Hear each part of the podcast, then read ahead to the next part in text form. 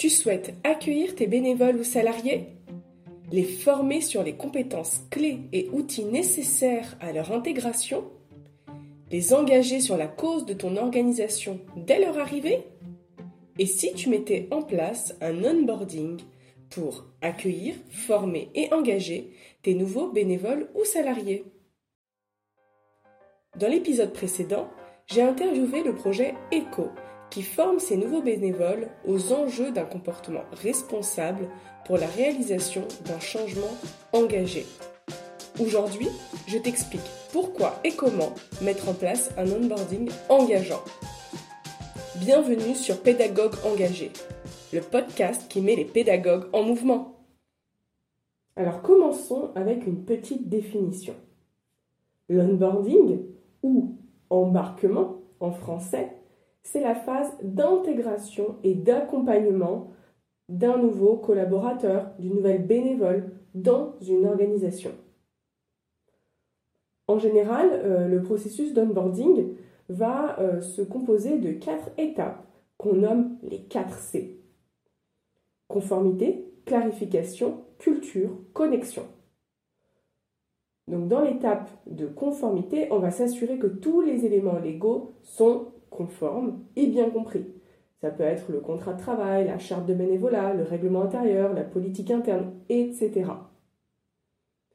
Lors de l'étape de clarification, on va clarifier les missions exactes du poste, les attentes liées aux missions, la réalité du terrain, etc. Pendant l'étape culture, là on va plutôt présenter l'organisation, les missions, l'impact, le fonctionnement, l'organigramme. Et on va s'assurer que l'environnement de travail est prêt et que les outils utilisés par l'organisation sont bien pris en main. Et enfin, pendant l'étape de connexion, bah, l'objectif, ça va être de connecter le nouveau bénévole ou la nouvelle salariée avec son équipe, sa région, etc. Alors, le processus d'onboarding, il va se dérouler généralement en plusieurs temps forts qui sont chronologiques. On va avoir le pré-boarding, c'est-à-dire la période entre la signature du contrat et l'arrivée de la personne dans l'organisation. Où là, ça va être important de clarifier les aspects légaux et les missions, mais aussi de créer du lien, rassurer et donner de la visibilité sur les premiers pas dans l'organisation. Après, si on suit la chronologie, on a la première journée, où la personne doit se sentir à l'aise, rassurée, accueillie au sein de la nouvelle organisation. Une bonne préparation est clé pour réussir cette première journée. Et enfin, on a l'intégration dans les premières semaines, premiers mois, où la personne va créer du lien avec son équipe et doit se sentir à sa place. Alors maintenant que c'est un peu plus clair sur ce qu'est l'onboarding, tu peux te demander mais à quoi ça sert concrètement? Alors, à savoir que c'est une étape qui est souvent négligée. Pourtant, elle est quand même essentielle pour la bonne intégration de toute personne qui rejoint ton organisation en tant que salarié ou bénévole.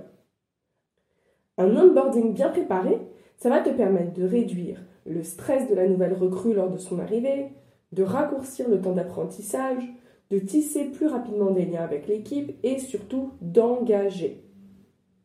À savoir que ton onboarding, il doit être en accord avec la mission de ton organisation, ses valeurs et ses spécificités.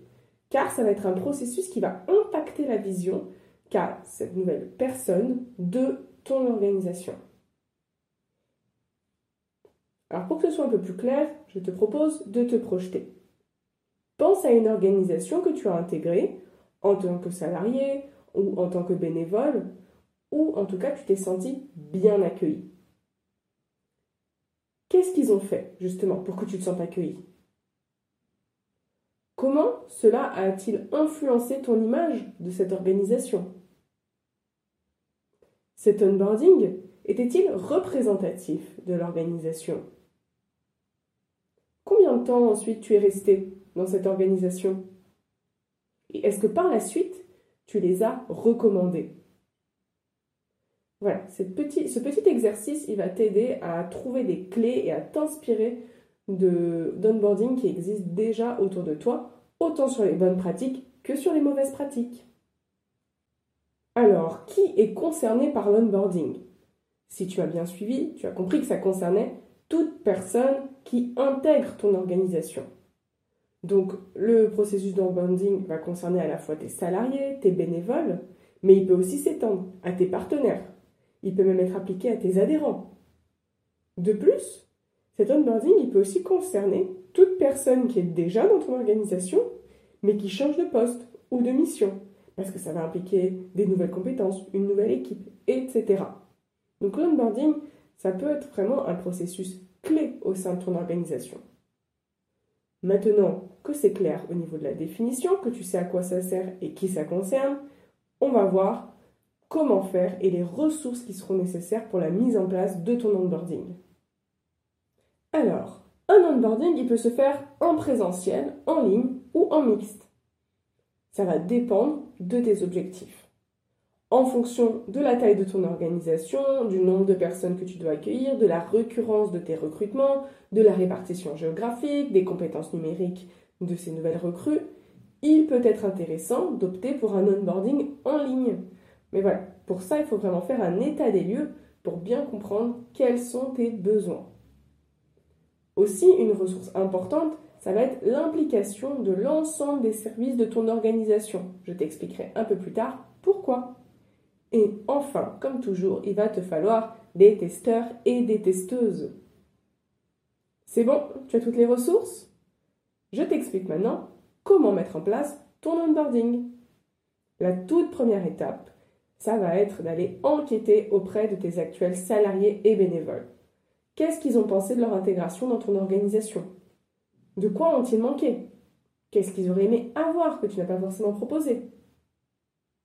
Ensuite, il faudra que tu sois au clair sur toutes les contraintes de ton organisation, mais aussi sur celles de la personne qui va vous rejoindre. Répartition géographique éparpillée, disponibilité des salariés ou bénévoles limités, compétences numériques limitées. Ce ne sont que des exemples. À toi de faire le point.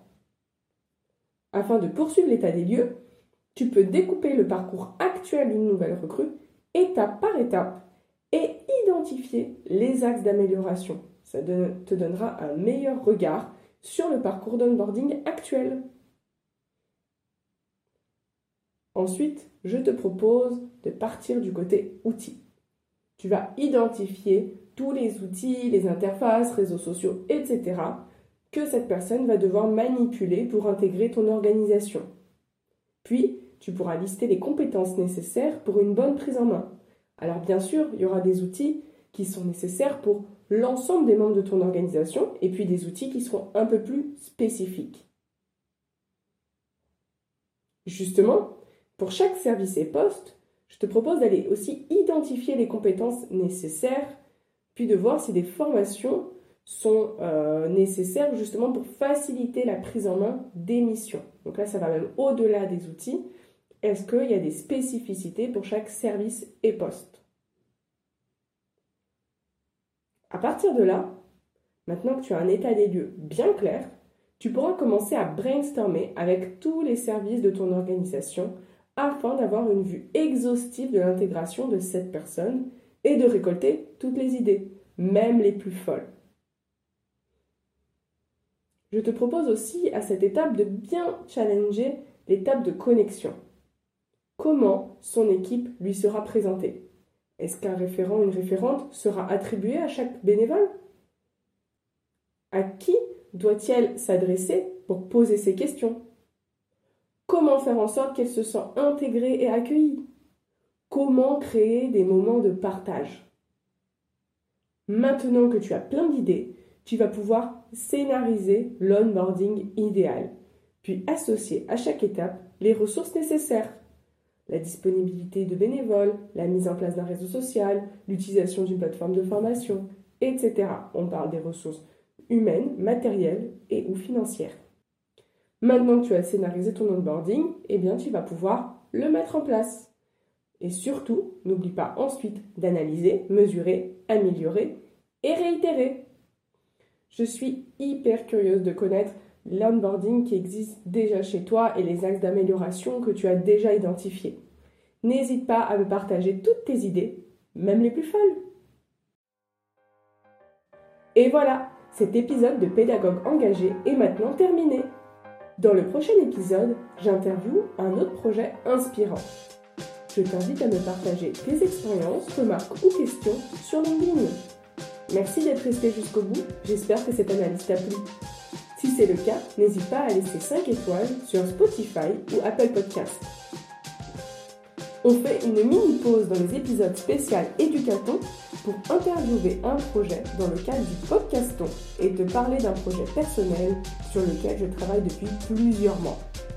On se retrouve la semaine prochaine pour l'interview de ce projet surprise ou sur LinkedIn dès maintenant.